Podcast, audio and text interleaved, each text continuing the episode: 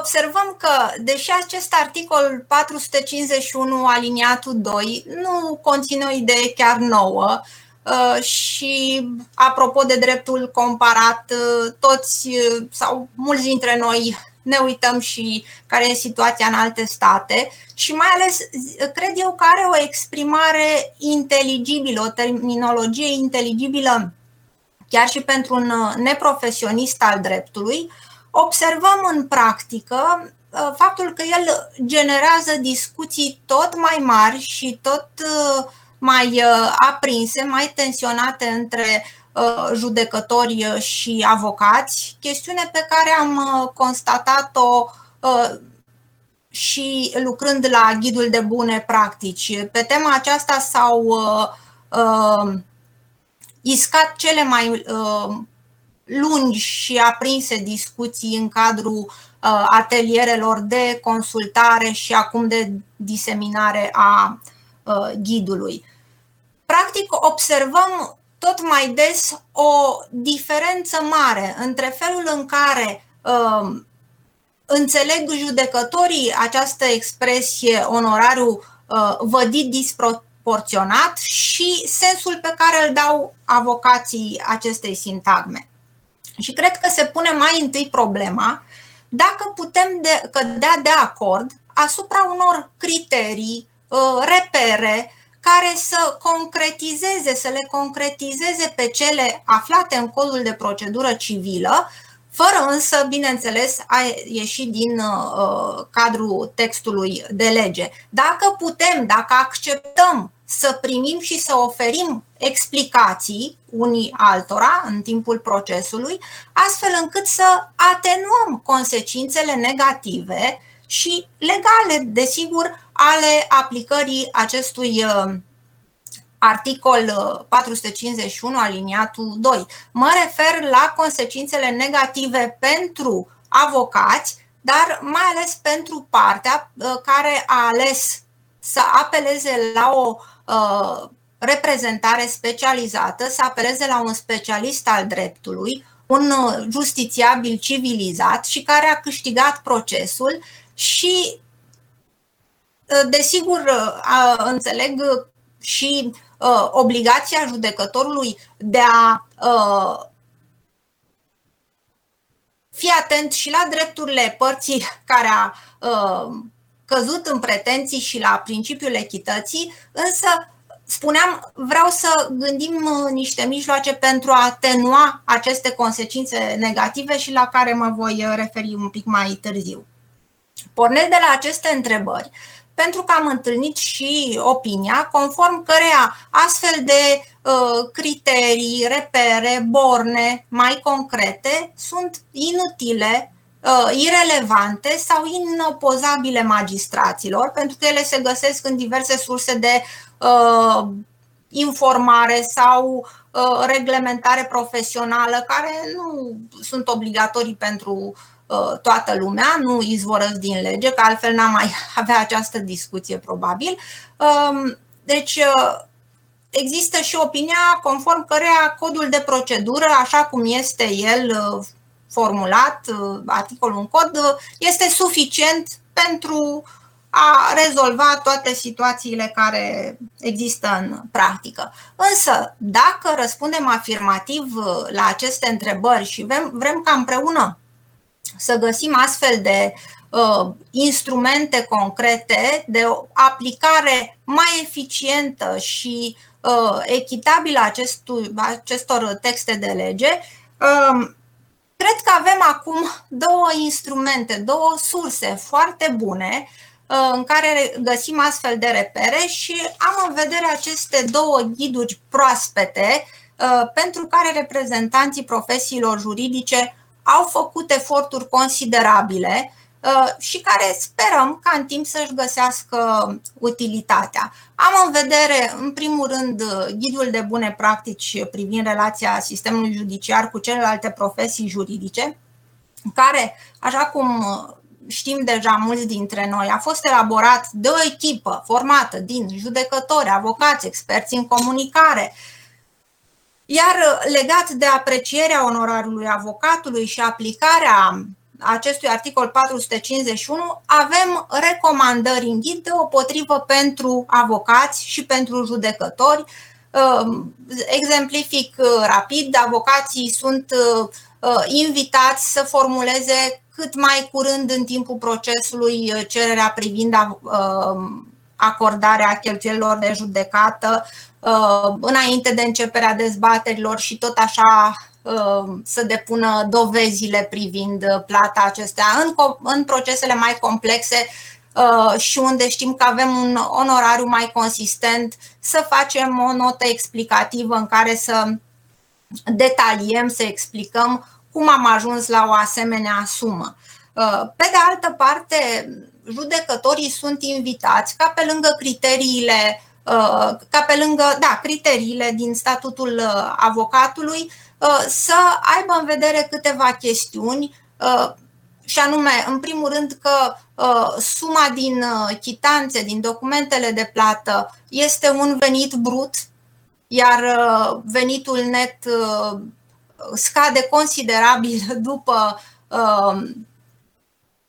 ce ne îndeplinim niște obligații profesionale, fiscale și mai ales acest lucru e foarte important pentru noi, să se țină seama că întotdeauna acest uh, onorariu cuprinde niște prestații mai puțin vizibile ale avocatului, uh, colaterale prezenței uh, sau premergătoare sau colaterale prezenței la termene și care sunt mari consumatoare, aceste prestații sunt mari consumatoare de timp și de energie. Um, Întotdeauna uh, sunt nenumărate discuții cu clientul, uh, sunt uh, proceduri administrative care în România se desfășoară greoi și trebuie să faci 10 drumuri pentru a obține o cerere, o viză. O... N-are rost să dau acum niște exemple concrete pe care le știm cu toții. Le știm cu toții, dar impresia noastră este că atunci când uh, apreciază cuantumul uh, onorariului uh, și această disproporție, nu toți bineînțeles, dar unii dintre judecători nu pun în balanță, nu iau în calcul aceste prestații și se raportează strict la timpul petrecut în instanță. Uneori, însă, Uh, și pentru a face o amânare care durează 3 minute sau mai puțin, ai de așteptat două ore din motive care nu sunt imputabile nimănui, cunoaștem cauzele, dar este un timp uh, consumat și care trebuie să aibă un preț. Nu se poate uh, să ajungem la concluzia că doar atât valorează munca avocatului, prezența strict în timpul uh, ședinței. Um, acum, uh, terminând cu ghidul pe care îl putem uh, consulta cu toții, cu ghidul de bune practici, pot spune că dacă avem nevoie de o scală numerică, să-i spunem așa, din iulie anul acesta, Consiliul UNBR a adoptat, este vorba despre hotărârea 82 din iulie 2020, un ghid orientativ de onorarii minimale. Și pentru elaborarea acestui ghid s-au făcut multe discuții, s-au făcut multe eforturi, s-au investit resurse umane și materiale pentru a ajunge la uh, o formă cât mai realistă. Acest ghid va intra în vigoare în ianuarie 2021 și sunt uh, abordate acolo onorarii orare și forfetare, uh, onorarii pe materii, pe civil, fiscal, uh, contravențional, penal, pe categorii de prestații contencioase, necontencioase, pe, uh, pentru fond, pentru căile de atac. Deci destul de o abordare destul de variată, o evaluare, o estimare a multor activități uh, pe care uh, le desfășoară avocatul. Vreau să atrag atenția, bineînțeles că acest ghid are doar caracter orientativ de recomandare nu am ajuns încă la nivelul altor state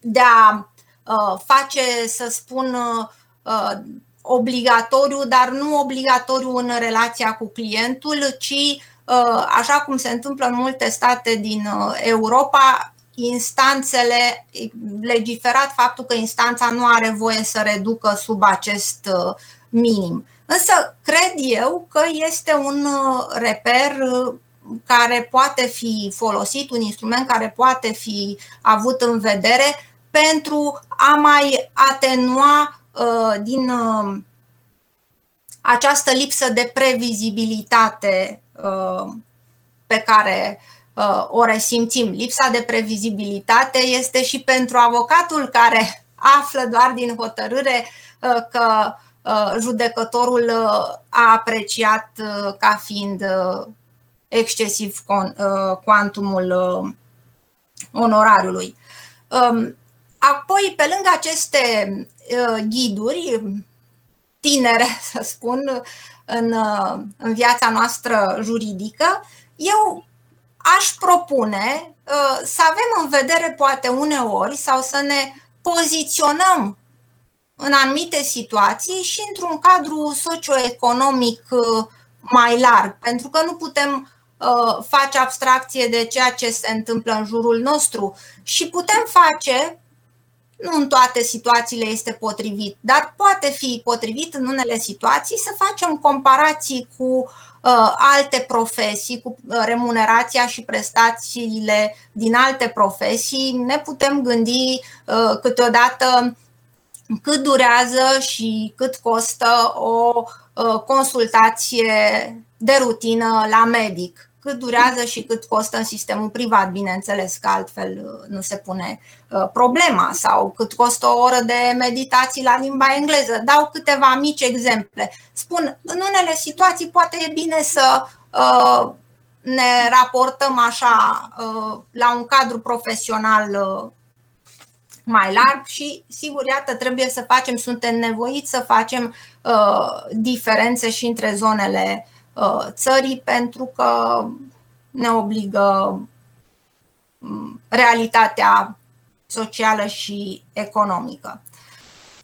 Apoi se pune problema dacă atunci când observă această disproporție și intenționează, își dă seama că intenționează să reducă onorariul, judecătorul trebuie să Uh, pună în discuția părților uh, această chestiune uh, și mai ales să dea posibilitatea celui care va fi afectat, de, care ar putea fi afectat de o astfel de soluție, să-și spună punctul de vedere, să aducă argumente prin care să apere acel quantum și să încerce să schimbe opinia judecătorului care pare a fi într-un anumit sens. Sigur, opinia mea este că da, că trebuie, apropo de previzibilitate, da, vrem, vrem să ne uh, uh, supărați cu astfel de întrebări uh, și noi avem nevoie de o previzibilitate și mai ales de uh, respectarea principiului contradictorialității și a dreptului la apărare.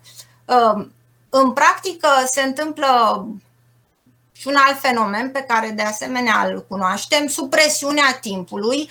Uh, avocatul depune repede chitanța, uh, judecătorul de asemenea a presat de timp uh, ca să treacă la o nouă cauză, o ia, nici avocatul nu spune nimic cu o cheltuieli în valoare de, nici judecătorul nu apucă să se uită să se uite pe chitanță pentru că suntem toți grăbiți și supraaglomerați și atunci uh, nu se mai face nicio discuție și uh, ajungem să aflăm din hotărâre că s-a făcut această reducere drastică uneori uh, de onorariu fără să fie avut posibilitatea să spunem nimic, să uh, Uh, comentăm, să ne apărăm. Însă, cred că aici uh, ambele părți trebuie să se educe și poate în primul rând avocații, pentru că e în primul rând uh, interesul lor, să se educe în a atrage atenția, mai ales când este poate un onorariu care ar putea să trezească semne de întrebare, să spună suma și în felul acesta să-l atenționeze pe judecător, să dea o minimă explicație. Sigur, e, uh, unii colegi ar spune, a, păi e mai rău să atrage atenția în felul acesta uh, decât uh, să riști să uh, se întâmple o reducere. Apoi, urmând firul cronologic al procesului, după ce judecătorul deliberează că trebuie să reducă onorariu, va ajunge în situația să motiveze această soluție. Aș vrea să spun că această motivare aproape în toate situațiile, nu în toate, dar aproape în toate situațiile are impact asupra relației cu clientul, în ciuda aparențelor și în ciuda uh, textului de lege care spune că nu trebuie să aibă niciun efect această reducere. Dar ea are efect. Pe lângă un anumit prejudiciu de imagine, uh, pe lângă poate descurajarea pe viitor a părții Uh, de a mai apela la un uh, specialist sunt efecte imediate. O primă întrebare care uh, se pune este aceea cât să iau în apel dacă 800 de lei sau 1000 de lei a fost mult la fond. Apoi apar dificultăți în încasarea onorariului care nu a fost integral restului de onorariu, dacă nu s-a achitat uh, integral până la închiderea dezbaterilor. Și mai rău decât atât, uh, poate cel mai rău, uh, um, astfel de hotărâri pot genera din partea clienților, clientului o cerere de restituire, o reclamație pe care o poate face la decanul baroului, o cerere de restituire parțială a onorariului în baza articolului 31 din uh, legea uh, profesiei de avocat, legea 51 uh, din 1995. Um, noi ne-am confruntat, am început să ne confruntăm pentru că oamenii sunt tot mai informați și Sigur, acum baroul de la caz la caz știe cum să, Consiliul Decanul și Consiliul Baroului știu cum să soluționeze astfel de cereri, dar uh,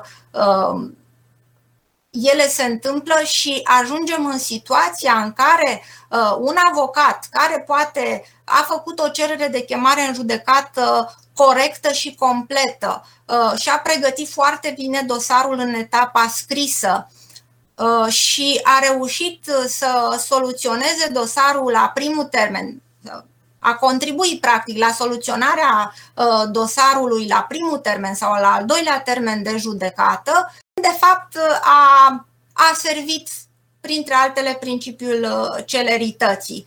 Uh, în același timp, ajungem în situația sau pe de, pe de altă parte, cel care pierde procesul este indirect încurajat să persiste poate în, uh, într-un uh, comportament uh, nelegal. Acum, aș vrea în final să exemplific și lăsând, bineînțeles, deschise spre dezbatere aceste probleme, aș vrea să supun discuției câteva categorii de situații care în practică au generat sau generează cu anumită frecvență controverse privind uh, modul de aplicare al articolului 451 aliniatul 2 uh, prin reducerea onorarului de avocat. Este vorba în primul rând de aceste de litigii cu caracter repetitiv care uh, au condus uneori la o nivelare quasi totală a onorariilor pe raza unor curs de apel. Chiar dacă nu se explică și nu se justifică uh, diferențe mari în litigii foarte asemănătoare, diferențe mari de două, trei ori între uh, onorariile avocaților, uh, nu cred că această plafonare poate să devină un uh, scop în sine, pentru că nici nu există un astfel de criteriu în codul de procedură civilă. Uh, s-a ajuns în situația în care uh, un onorariu de uh, 800 de lei a fost redus la 600 de lei pentru că avocatul uh, avusese cu o săptămână în urmă o cerere aproape identică la același complet și s-a spus nu, de ce să nu facă toate aceste prof, uh, um, cauze similare uh, la cu exact același onorariu. Însă niciunul dintre aceste onorarii nu era disproporționat. Nu aceasta a fost problema, ci problema că trebuia să perceapă uh, același onorariu în toate. Cred că este o practic o adăugare la lege pentru că această obligație, cum spuneam, de plafonare, de uniformizare, nu poate fi un uh, criteriu uh, demn de a fi luat în considerare. Însă, mai grav în aceste situații, mai dureros, aș zice, pentru parte, este că aceste litigii repetitive uh, se nasc din uh, relația cetățenilor cu diverse instituții ale uh, statului. Conflicte între cetățeni sunt izvorâte din conflicte între cetățeni și diferite instituții ale statului, care persistă în emiterea între persoane fizice mai puțin să fie așa repetitiv, dar cu organele statului, cu ANAF și n-am să intru acum în exemple concrete din lipsă de timp, um, organe ale statului care persistă în emiterea unor acte nelegale care în mod uh, sistematic sunt uh, uh, anulate, desfințate în instanță și cu toate acestea instituțiile statului abuzând de faptul că pentru anumite proceduri nu plătesc cauțiune pentru a obține o suspendare a executării silite, nu plătesc uh, taxă de timbru, uh, generează uh, proceduri judiciare ca apoi să fie menajate menajate și în momentul în care se pune problema obligării la plata cheltuielilor de judecată. Aici nu cred că este echitabil uh, pentru cetățean și s-a instaurat uh, cumva, simțim, simțim, poate greșesc, m-aș bucura să greșesc, s-a instaurat așa o, o practică de a menaja cu poate instituțiile statului sub această uh, formă. Poți să spui cu curaj, Andreea, e clar, adică instituțiile statului nu plătesc nu plătesc A, ah, nu asta, încurajează clar o astfel de. Da, că nu da. plătesc, da, asta e clar, dar că pe deasupra uh, unele instanțe uh, au grijă ca aceste instituții, după ce au generat uh, atâtea procese. în astfel de cereri, nu? Cum? Vă reduc și cheltuielile în astfel exact, de cereri. Exact. Și atunci ANAF sau nu știu care zic, a, păi ia uite că nu ne costă prea uh, scump să ne judecăm cu jumătate de țară. Hai să mai facem, să ne mai încercăm uh, mm. uh, norocul. Uh, da. Am, Dacă ar fi da. să faci o concluzie, Andreea, care ar fi aceea? Dacă ar fi să trag o concluzie, aș spune următorul lucru. Discuțiile pe care le fac avocații nu sunt în cazul reducerii de la 50 de mii la 5.000 pentru că undeva când dai un onorariu de 50.000, ceea ce cred că nu e des. Uh, nu are cum să fie des. Uh, atunci, poate că și uh, avocatul este pregătit, poate își pregătește și clientul pentru așa ceva.